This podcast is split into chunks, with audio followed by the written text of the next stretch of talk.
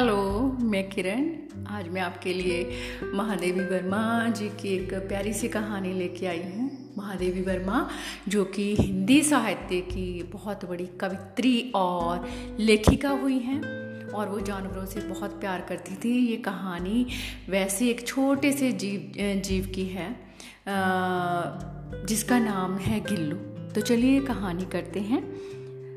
सोन जूही में आज एक पीली कली लगी है। इसे देखकर अचानक ही उस छोटे से जीव की याद हो आई, जो इस टहनी की सघन हरियाली में छिपकर बैठता था और फिर मेरे निकट पहुँचते ही कंधे पर कूद कर मुझे चौंका देता था। तब मुझे कली की खोज रहती थी, पर आज उस लघु प्राणी की खोज रहती है।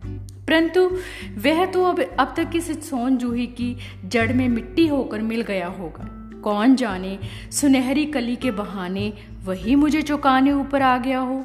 अचानक, एक दिन सवेरे कमरे से बरामदे में आकर मैंने देखा, दो कोवे एक गमले के चारों ओर चोंचों से छुआ छुएल जैसा खेल खेल रहे हैं। गमले और दीवार की संधि में छिपे एक छोटे से जीप पर मेरी नज़र रुक गई। पास जाकर देखा, गिलहरी का एक छोटा सा बच्चा था, जो शायद घोंसले से गिर पड़ा था और कोए उसे अपना सुलभ भोजन के रूप में उसको देख रहे थे, उसे खाना चाहते थे वो। कोए की, दोनों कोओं की दो चोंचों के घाव ही छोटे से जीव के लिए काफ़ी थे। वह बेहोश सा, बेजान सा होकर गमले से चिपका पड़ा था। सबने कहा कि कोमों की चोच के घाव लगने के बाद वह बच नहीं सकता। इसलिए इसे छोड़ दो, इसके, इसको ऐसे ही रहने दो। परंतु मन नहीं माना। उसे हौले से उठाकर अपने कमरे में ले आई। फिर रुई से रक्त पहुंचकर घावों पर पेंसिलिन का मरहम लगाया। रुई की पतली बत्ती दूध में भिगोकर जैसे तैसे उसके नन्हे से मुँह में लगाई, पर मुँह खुल ना सका और दूध की दोनों बूंदें एक और लुढ़क गई। कई घंटों के उपचार के उपरांत उसके मुँह में एक बूंद पानी टपकाया जा सका। तीसरे दिन वह इतना अच्छा और आश्वस्त हो गया कि मेरी उंगली अपने दोनों नन्हे से पंजों में पकड़कर नीले कांच के मोतियों जैसी आँखों से इधर उधर देखने लगा।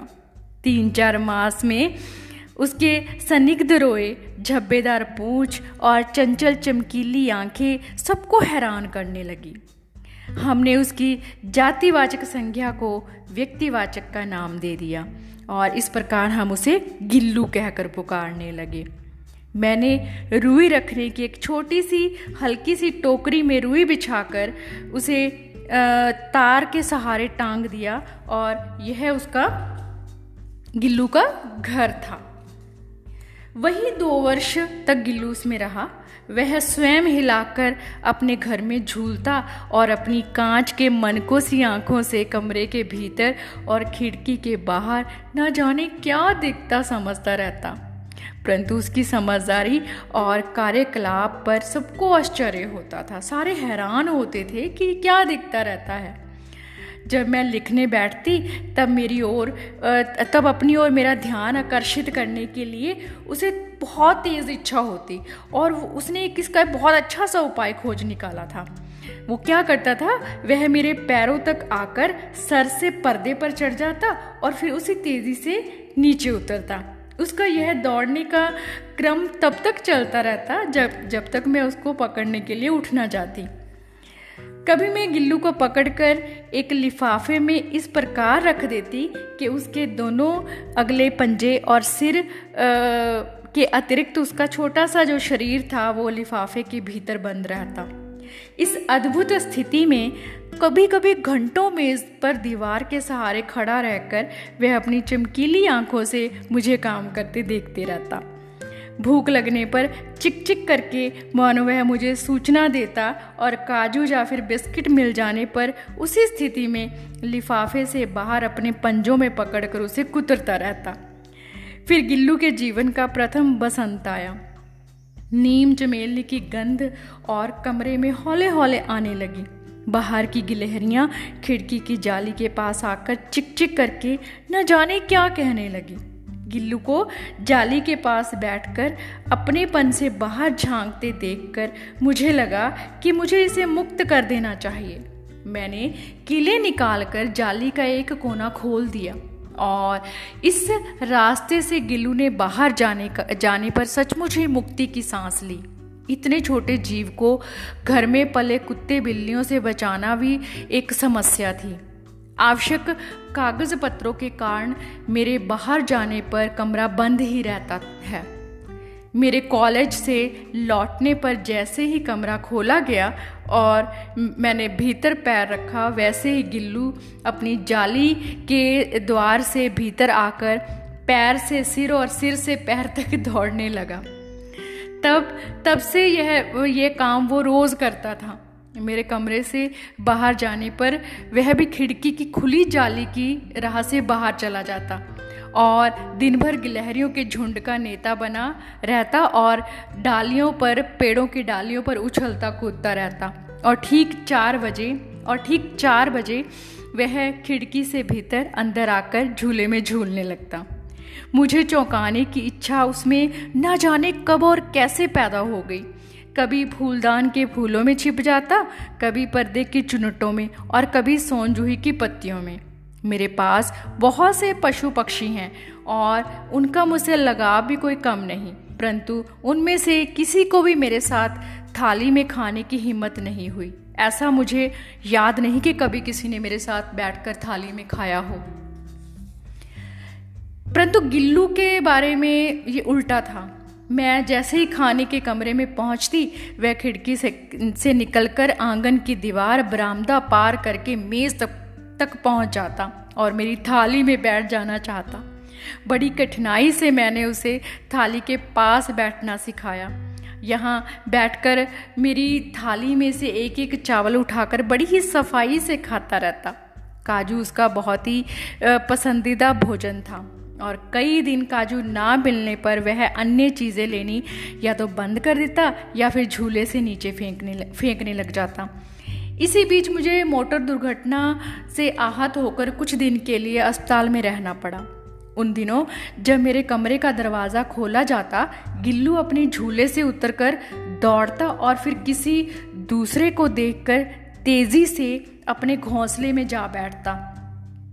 सब उसे काजू दे जाते परंतु अस्पताल से लौटकर जब मैंने उसके झूले की सफ़ाई की तो उसमें काजू भरे मिले। इससे पता, मुझे पता चला कि उन दिनों वह अपना प्रिय भोजन भी नहीं खाता था। मेरी अस्वस्थता में वह तकिए पर बैठकर मेरे सिराने बैठ जाता और अपने नन्हे नन्हे पंजों से मेरे सिर और बालों को इतनी हौले हौले से सहलाता, उसका हटना मुझे लगता था कि कोई सेविका जो जो है, वो वहाँ से हट गई है। वो एक सेविका की तरह मेरे बालों को हौले हौले सहलाता। गर्मियों में जब मैं दोपहर में काम करती रहती तो गिल्लू ना जा, बाहर जाता और ना ही झूले में बैठता। उसने मेरे पास रहने के लिए और गर्मी से बचने के लिए एक नया उपाय खोज निकाला। वह मेरे पास रखी सुराही पर लेट जाता और इस प्रकार वो मेरे पास भी रहता और उसको ठंडक भी मिलती रहती। गिलहरियों के जीवन की अवस्था अवधि दो वर्ष से अधिक नहीं होती। मतलब गिलहरियाँ दो साल तक जीवित रहती हैं। गिल्लू की जीवन यात्रा का अंत आ गया। दिन भर उसने ना कुछ खाया, ना बाहर गया। रात में अंत की यातना में भी वह मेरी वही उंगली पकड़कर हाथ से चिपक गया, जिसे उसने अपने बचपन की मरते हुए अवस्था में पकड़ा था। जब वह ज़ख्मी था ना, तब जब मैं उसने जिस उंगली को पकड़ा था, अब भी उसने मेरी वही उंगली को पकड़ा हुआ था। उसके पंजे इतने ठंडे हो रहे थे कि मैंने हीटर जलाया और उसे गर्मी देने का प्रयास किया। परंतु सुबह की पहली किरण के स्पर्श के साथ ही वह किसी और जीवन में जागने के लिए सो गया। उसका झूला उतार कर रख दिया गया और खिड़की की जाली बंद कर दी गई। परंतु गिलहरियों की नई पीढ़ी जाली के उस पार चिक चिक करती ही रहती। और सोन जूही की सोन जूही पर बसंत आता ही रहता। सोन जूही की लता के नीचे गिल्लू को समाधि दी गई है। इसलिए कि वह लता उसे सबसे अधिक प्रिय थी। इसलिए भी कि उस छोटे से जीव का शरीर किसी बासंती दिन सोन जूही के पीले फूल के रूप में खिल जाने का मुझे पूर्ण विश्वास था। मुझे विश्वास था कि सोन जूही के फूल के रूप में गिल्लू एक दिन ज़रूर खिले। तो कैसी लगी आपको कहानी? तो इससे हमें पता चलता है कि जो छोटे छोटे जीव जंतु होते हैं, उनमें भी संवेदना होती है, उनमें भी भावनाएँ होती हैं और हमें सभी जीव जंतुओं को, पशु पक्षियों को प्रेम करना चाहिए। बहुत शुक्रिया।